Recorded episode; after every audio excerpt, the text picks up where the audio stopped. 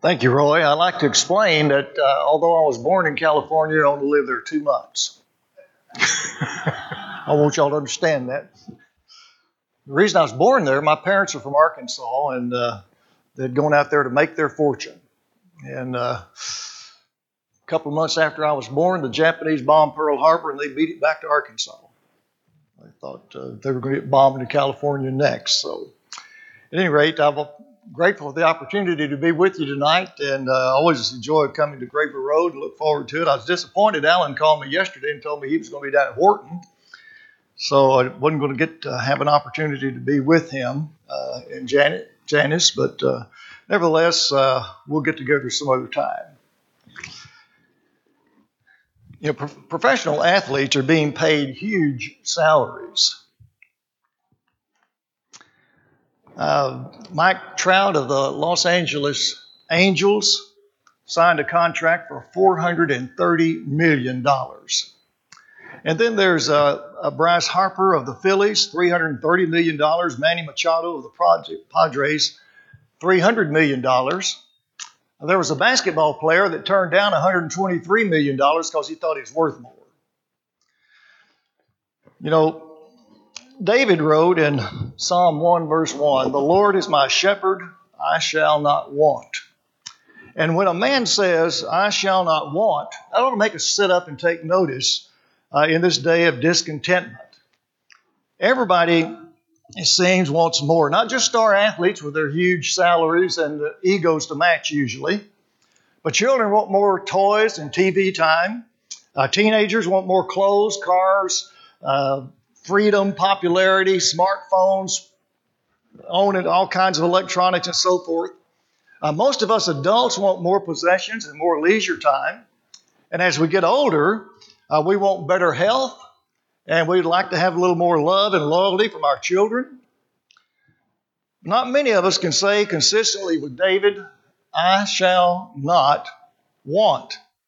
We're not a very contented people. No matter uh, how much we may have, you know, it's never just quite uh, enough. There was a woman that was heard to scream on the, standing on the banks of a swollen river. She said, It's my little boy. He's fallen into the river. And so there was a man that didn't take any thought for his own safety, and he jumped into the river and he swam to the child and got him and brought him out to the bank, did CPR, and presented him alive and well to his mother. Uh, naturally, he thought he'd at least get a word of appreciation. But she just stared at him and said, Mister, he had a hat. Well, I'm reasonably certain that story is fictitious. but probably isn't far from, from representing our spirit of discontentment toward God. No people in history ever had more possessions, more entertainment, more freedom, and on average, better health than we. And yet we complain sometimes that we don't have enough. Lord, where's my hat? Even our advertising stimulates discontentment. And maybe it's because we see so much affluence around us, uh, or maybe our parents pampered us uh, so much that we think uh, that life is supposed to be ideal all the time, no problems. Whatever the cause, generally speaking, we're not a very contented people. Uh, listen to these admonitions from the Word of God. Jesus was involved here in Luke 3:14, and the soldiers demanded of him, saying, "And what shall we do?" And he said unto them, Do violence to no man, neither accuse any falsely, and be content with your wages. In Philippians chapter 4, let's back up to verse 11. Paul makes a statement that I always cringe every time I read it. I've learned in whatsoever state I am, therewith to be content. I know how to be abased, I know how to abound. Everywhere and in all things I am instructed both to be hungry and to be full, to abound and to suffer need. He writes in 1 Timothy chapter 6, verse 8, and having food and clothing, let us therewith be content. Hebrews 13, verse 5 tells us, Let your conversation, your manner of life, be without covetousness, and be content with such things as you have. For he has said, I will never leave you nor forsake you. So obviously, uh, God wants His people to be uh, a happy, uh, satisfied community. We shouldn't be restless and, and jealous and always chafing about what we don't have. You know, a shepherd uh, wasn't a very popular person in, in Palestine, but David said that he didn't want because the Lord was his shepherd. Now, a shepherd would cut a, identifying mark in the sheep's ear, or maybe he put a brand in that ear to, so he could recognize the sheep as his. Well, the earmark of the Christian ought to be contentment. Others should see a, at least sense a spirit of, of satisfaction in us that brands us as belonging to Jesus. You know, Jesus said in John 10 11, I am the good shepherd. The good shepherd gives his life for the sheep. So I'd like for us to notice some of the benefits provided by the good shepherd in the 23rd Psalm, a very familiar psalm most people can quote. And that should enable us to, to say with David, or at least be able to, I shall not want. So, first of all, uh, let's look at uh, this fact that the, in life the Good Shepherd provides our every need. Remember, Paul writes in Philippians 4:19, "My God shall supply all your need." You know, the Bible often compares uh, human beings with sheep. Now, I was Troy when Troy invited me. He said our theme is "I'm a sheep." He said I could talk about anything I wanted to as long as it had to do with sheep. All right. So the Bible often identifies human beings with sheep. Remember Isaiah chapter 53 and verse 6 All we like sheep have gone astray. We've turned everyone to his own way, and the Lord has laid on him the iniquity of us all. Matthew chapter 9, verse 36 But when Jesus saw the multitudes, he was moved with compassion on them because they fainted and were scattered abroad as sheep having no shepherd. Well, the truth is, being compared to a sheep is not a very flattering analogy. Sheep are dirty, stupid animals. Now, I don't say that on my own. I didn't know that till I till I did a little research here.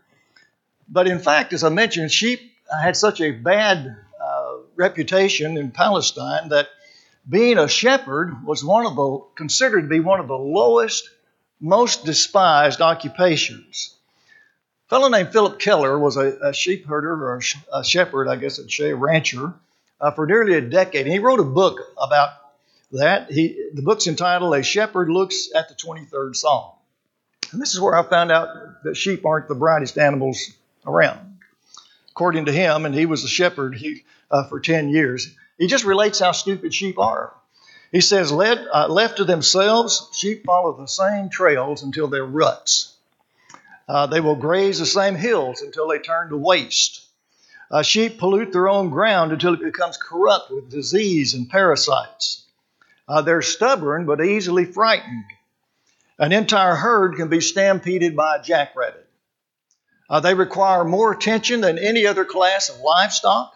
Uh, they just can't take care of themselves. They're almost blind. They can only see about 15 yards ahead. Uh, they have little or, or, no means of self defense. Uh, timid, feeble creatures, their only recourse uh, is to run if there's no shepherd there to guide them uh, and to protect them. Uh, sheep have no homing instincts. dogs, cats, horses, or a bird can find its way home, but a sheep gets when he gets lost is a goner unless somebody comes to rescue it. All we like sheep have gone astray. But the good news for us is the Lord is my shepherd. And as our shepherd, he provides food. He makes me to lie down in green pastures, the psalm tells us. You know, the good shepherd would lead his uh, sheep to uh, lush pastures uh, they would have plenty to eat, their stomachs would be full. Uh, here then uh, is a picture of a, of a sheep that is so completely satisfied with life, so fully contented, that there, there isn't the least bit of desire for anything more. He's got everything he wants right there. He's so happy he just lies down in green pastures. Fact is that the Lord has provided each of us with plenty to eat. I doubt that there's any of us uh, who um, don't get enough to eat or, ever go hungry. In fact, we have so much to eat uh, that dieting is a constant discipline, or at least a constant uh, topic for, for discussion. We, we'll talk about it, we don't do anything about it. But Jesus says in Matthew chapter 6, verses 25 and 26, Therefore I say unto you, take no thought for your life what you shall eat, or what you shall drink, nor yet for your body what you shall put on. Is not life more than meat, and the body than raiment? Behold the fowls of the air; they neither reap, uh, they sow not, nor neither reap nor gather into barns, and yet your heavenly Father feeds them. Are you not much better than they? He also provides spiritual food. You remember Jesus said in Matthew 4, verse 4, that man shall not live by bread alone, but by every word that proceeds out of the mouth of God. You know, most of us have more Bibles than we know what to do with.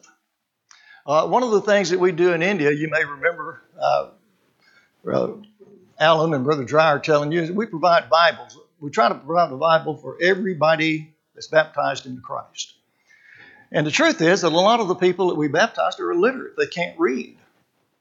And people say, well, why would you give them a Bible if they can't read it? I had the occasion to meet a lady one time there in India that could quote chapter after chapter after chapter of the Bible, but she couldn't read. How did she do that? Somebody read it to her, and when they read it to her, she had it. She had that kind of a mind. She just never had the opportunity uh, to go to school, uh, like many people there. But not only that, uh, when you give those people a Bible, it's like you've given them a million dollars. They're, so proud of it, they think that you've just given them the most wonderful gift imaginable. And they carry that thing around. And to me, uh, when the non believers see that Bible, there's a, there's a sign that, hey, this person's a Christian. Uh, and they have the opportunity to talk to that person. So, at any rate, uh, we want people to be involved in eating spiritual food.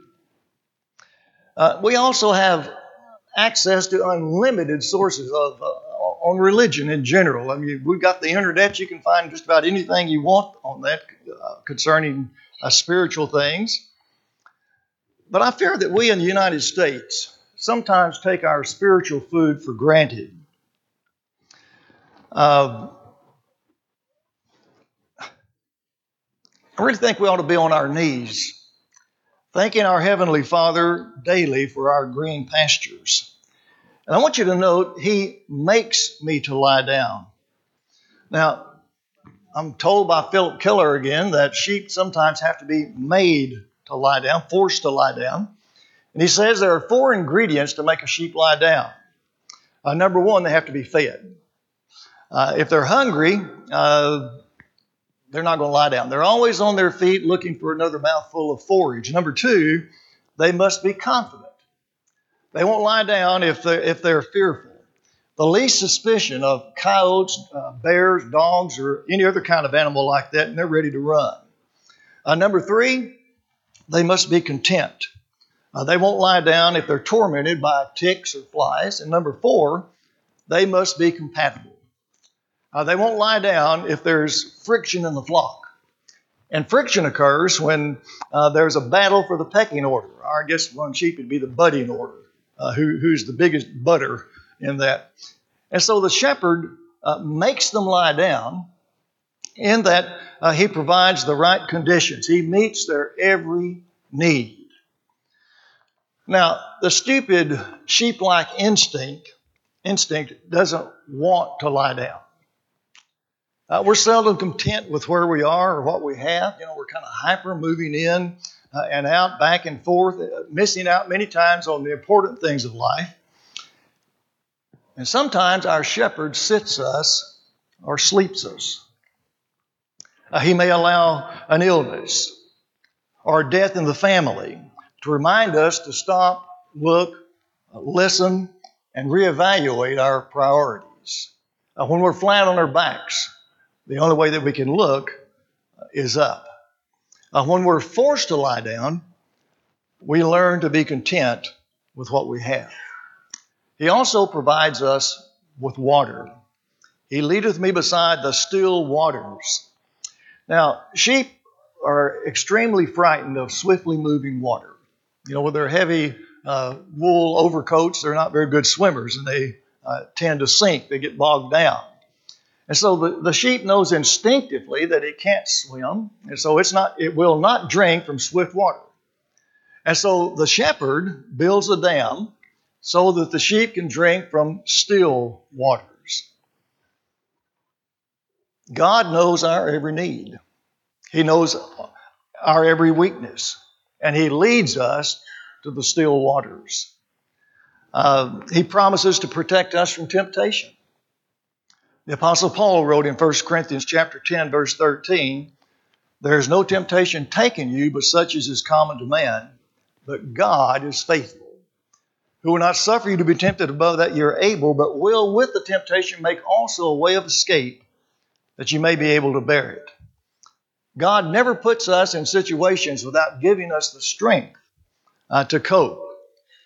The psalmist in Psalm 32, verses 6 and 7 wrote, Therefore let everyone who is godly pray to you while you may be found. Sure, surely when the mighty waters rise, they will not reach him. You are my hiding place. You will protect me from trouble and surround me with songs of deliverance. And so we're thankful to God that He is our protector. He's the one who takes care of us and provides our, our needs. He also provides uh, restoration. He restores my soul.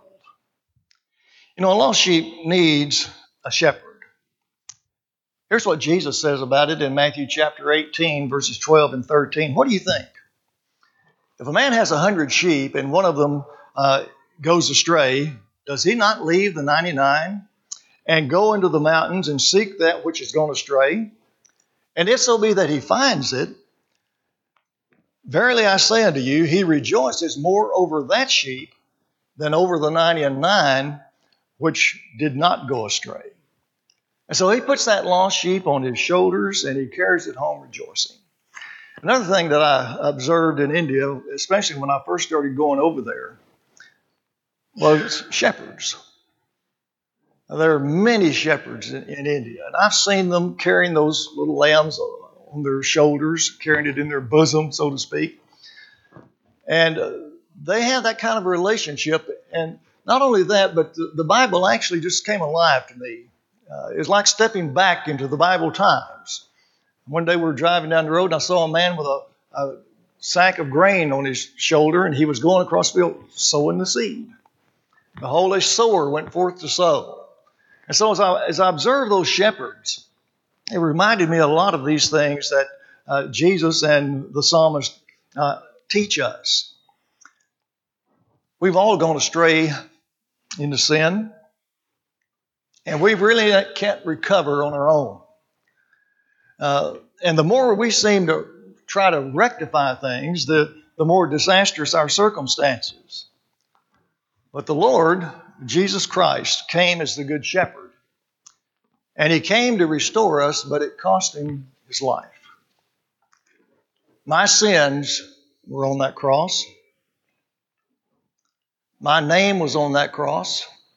So was yours. Peter writes in 1 Peter chapter 2 verses 24 and 25 of Jesus, who his own self bare our sins in his own body on the tree that we, being dead to sin, should live unto righteousness, by whose stripes ye are healed. For ye were as sheep going astray, but now are returned unto the shepherd and bishop of your souls. He also provides direction. He leadeth me in the paths of righteousness for his name's sake. You know, a careless shepherd might lead his sheep over a dangerous path where uh, they might fall over a cliff. But on the other hand, a careful shepherd leads the sheep over paths that are safe. He's taking care of his sheep. You know, Satan will lead us uh, into paths that look attractive, exciting, but in the end, they meet disaster. Remember the story of Alice in Wonderland? When Alice in Wonderland uh, came to a fork in the road, she met that old Cheshire cat. And she asked him, uh, Well, which way should I go? And he said, Well, which way do you want to go? Then Alice said, I don't know. And the cat replied, If you don't know where you're going, then one road is as good as another. And isn't that true? That's why we need a shepherd, a shepherd to, to take us on the right road. If you don't know where you're going in life, it, it really doesn't matter which road you take. But if you want to go to heaven, uh, you'd best follow the Good Shepherd because he alone uh, leads in the paths of righteousness. Secondly, uh, the shepherd protect, protects us even in death. Yea, though I walk through the valley of the shadow of death, I will fear no evil, for thou art with me. Thy rod and thy staff, they comfort me. You know, the fear of death can really disturb our, dis, our contentment levels. The writer of Hebrews, again speaking of Jesus in chapter 2, verse 15, says that he would deliver them who through fear of death were all their lifetime subject to bondage. And there are indications that the fear of death is holding uh, many people captive uh, today. You know, in, in, days gone by, death wasn't even discussed in, in polite circles. It was a great unmentionable. We just didn't talk about it. But I think now the opposite's almost to the extreme. Uh, we have books on death and dying. Uh, in the movies, planes are being shot down and uh, skyscrapers shake, rattle, and roll, and, and ships sink, and monsters are lurking everywhere. And I, I've never played video games, but I understand that there's a lot of killing in those things.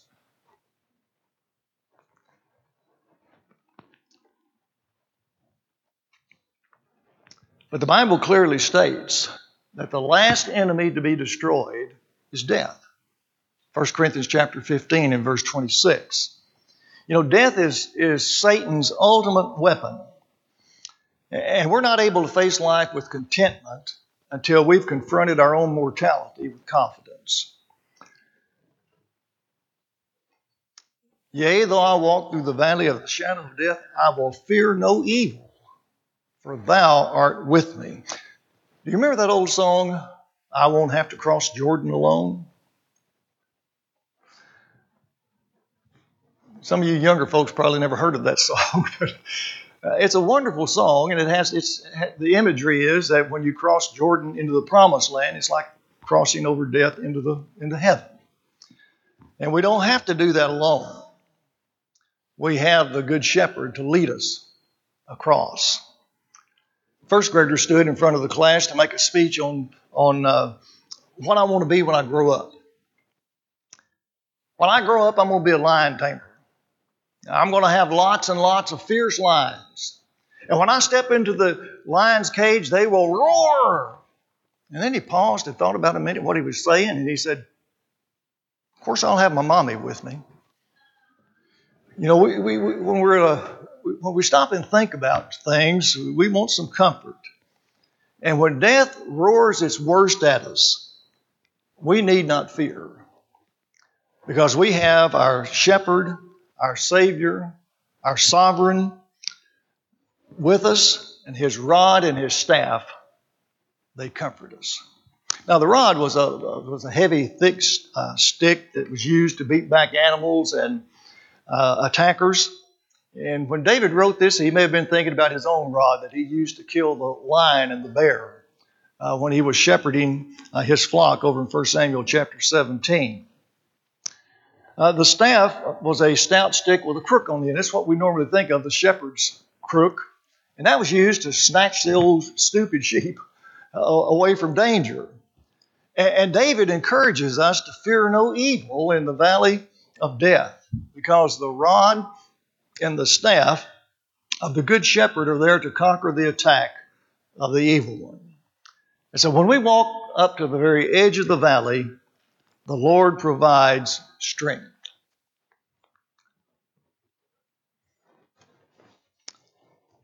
And then verse 5 says, He prepares a table before us in the presence of our enemies.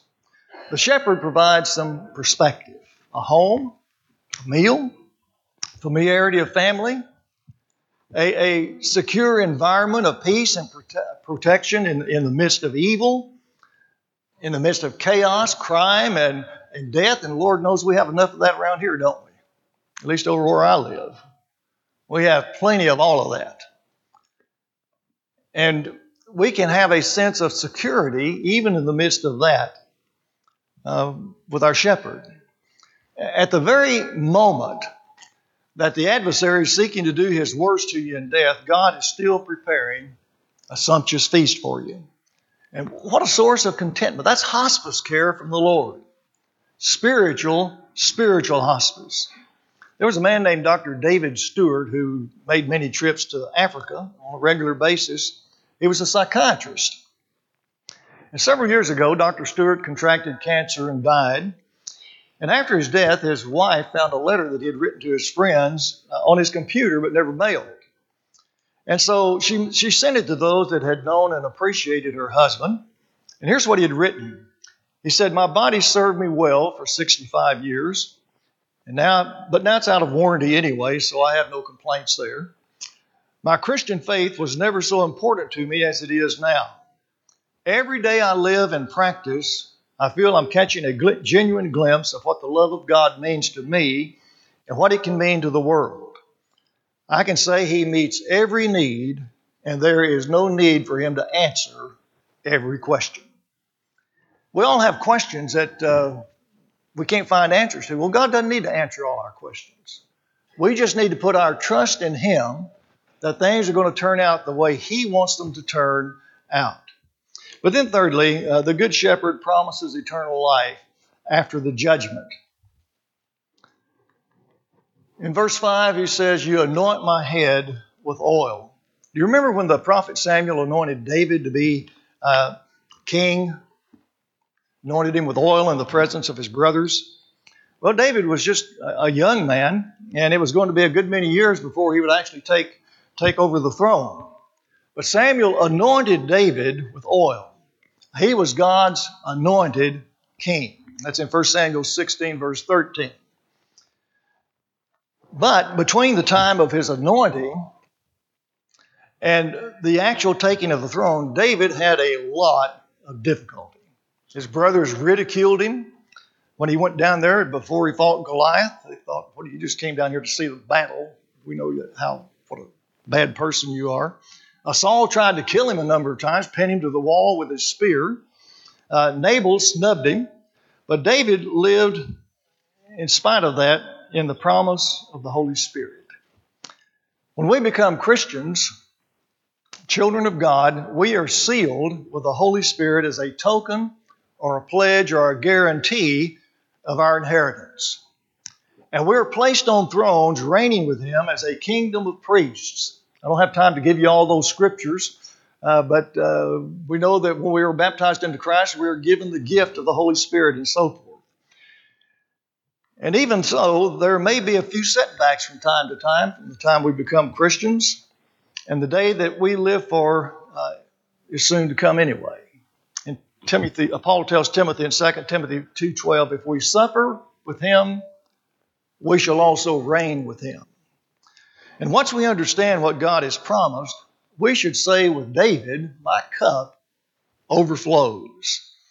Instead of complaining about what we don't have, uh, we should be overwhelmed with God's goodness.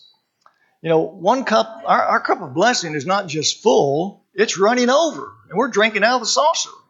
My grandpa used to drink out of the saucer. He liked to do that. He'd stir his coffee and slop it around until he got it over the saucer, and then he could like that and uh, just burn my grandmother up. but when our cup runs over, uh, we it's a sign of plenty. And we have that blessed assurance surely goodness and mercy shall follow me all the days of my life, and I will dwell in the house of the Lord forever. When we stand before God as faithful saints, uh, mercy will find us there. You know, if God gave us justice, we'd be paying a horrendous penalty. I hear people say sometimes, well, I just want what I deserve. Well, I don't. If we got what we deserve, we'd be in bad shape. And so the Good Shepherd promises eternal life simply because of his goodness and mercy. Uh, one Hebrew scholar points out that the Hebrew word for follow means more than just a casual following. It means more deliberate. It, it simply means to pursue. And that is that goodness and mercy actually pursue me. There was a man who, who wrote a book entitled The Hound of Heaven. And, and it, uh, a lot of people felt like that was an insult. But his point was that God pursues us just like a bloodhound. And that's the idea in this word that God actually pursues us, seeks us out so that we might access his mercy, like a shepherd searching diligently for his lost sheep. Uh, someone compared the uh, our need for God's mercy to a I got dumb husband. I wish I hadn't put that up there. I should have put thoughtless. No, no offense, men, uh, but anyway, uh, imagine husbands that, that you are with a friend at the mall and all of a sudden you, you have a, one of those moments. Oh man, I was supposed to pick my wife up at the beauty shop. And so you get on your phone and you call the beauty shop and you ask if Sharon's there. No, she left. She's not here anymore. And you think, oh, okay. So your friend says, well, what's wrong? You said, well, I was supposed to pick my wife up about two and a half hours ago and I forgot. My in laws are coming over tonight, and she was fixing up her hair and going to make a big uh, special evening, and I'm afraid she had to walk home. So you get back on the phone and, and, and call home, and your son answers. Son, is your mother there? Dad, just keep walking. Wherever you are, just keep going. She's home, but she walked all the way. Have you looked outside lately? It's pouring down rain. She walked all the way home in the rain. It started raining about five minutes after she left. What does she look like? Well, you've seen Snookers the dog when she comes in out of the rain. That's what she looks like. Uh, goodbye, Dad. I love you. Well, you're in a world of trouble and you know it. You drop off your friend and you're thinking, I hit my head really, really hard and I got amnesia. No, that won't work. Honey, I'm sorry. I'm an idiot and I just forgot. Yeah, that's, that, that's better. I, I've got to admit the truth. So you pull down the, the street toward your house and it looks like something out of The Exorcist saying, Don't come in here. And just as you pull into the drive, you see your in laws turn down on the end to the end of the street. You start thinking, I got to beat them in there to make this right. And then you remember that you promised that you'd get home in time to help dust and run the vacuum cleaner. You know your history now, and you know what waits inside. So you open the door and you try to assume your most humble expression. You droop your shoulders, you, eh, but there stands your wife with a soup spoon in one hand and a knife in the other. She has homicide in her eyes and she says, 230. You promised 230. I walked over a mile in these high heels to get home, and it rained the whole way. Where were you? And you simply say, Honey, I'm, I'm really sorry, but I just forgot. And she says, Okay, no big deal. You can't believe your ears. Drugs. She's on some kind of drug I don't know about. But she insists, let's not make a big deal over this. I knew you forgot. Let's just forget it. Now, guys, what kind of a kiss would you give your wife at that point? A condescending peck on the cheek? Or would you say, honey, before I, I kiss you, I want to talk to you about how you've been spending, spending money lately? Or I've noticed that the plants need watering. Or I want to talk to you about your weight. Even if your mother in law was coming in the front door you'd grab her and you'd give her the biggest old kiss and thank her for being so loving and forgiving uh, and understanding. Well, when we come to worship the Lord, our shepherd, our worship should never be a condescending peck, just going through the motions. We should see ourselves as, as guilty, standing before an all powerful Jesus who has a sword in his hand and the power to destroy us, but it, who instead says, Come unto me, all ye that labor and are heavy laden, and I'll give you rest. Take my yoke upon you and learn of me, for I am meek and lowly in heart, and you shall find rest unto your souls. For my yoke is easy, and my burden is light. He also says, If you love me, keep my commandments.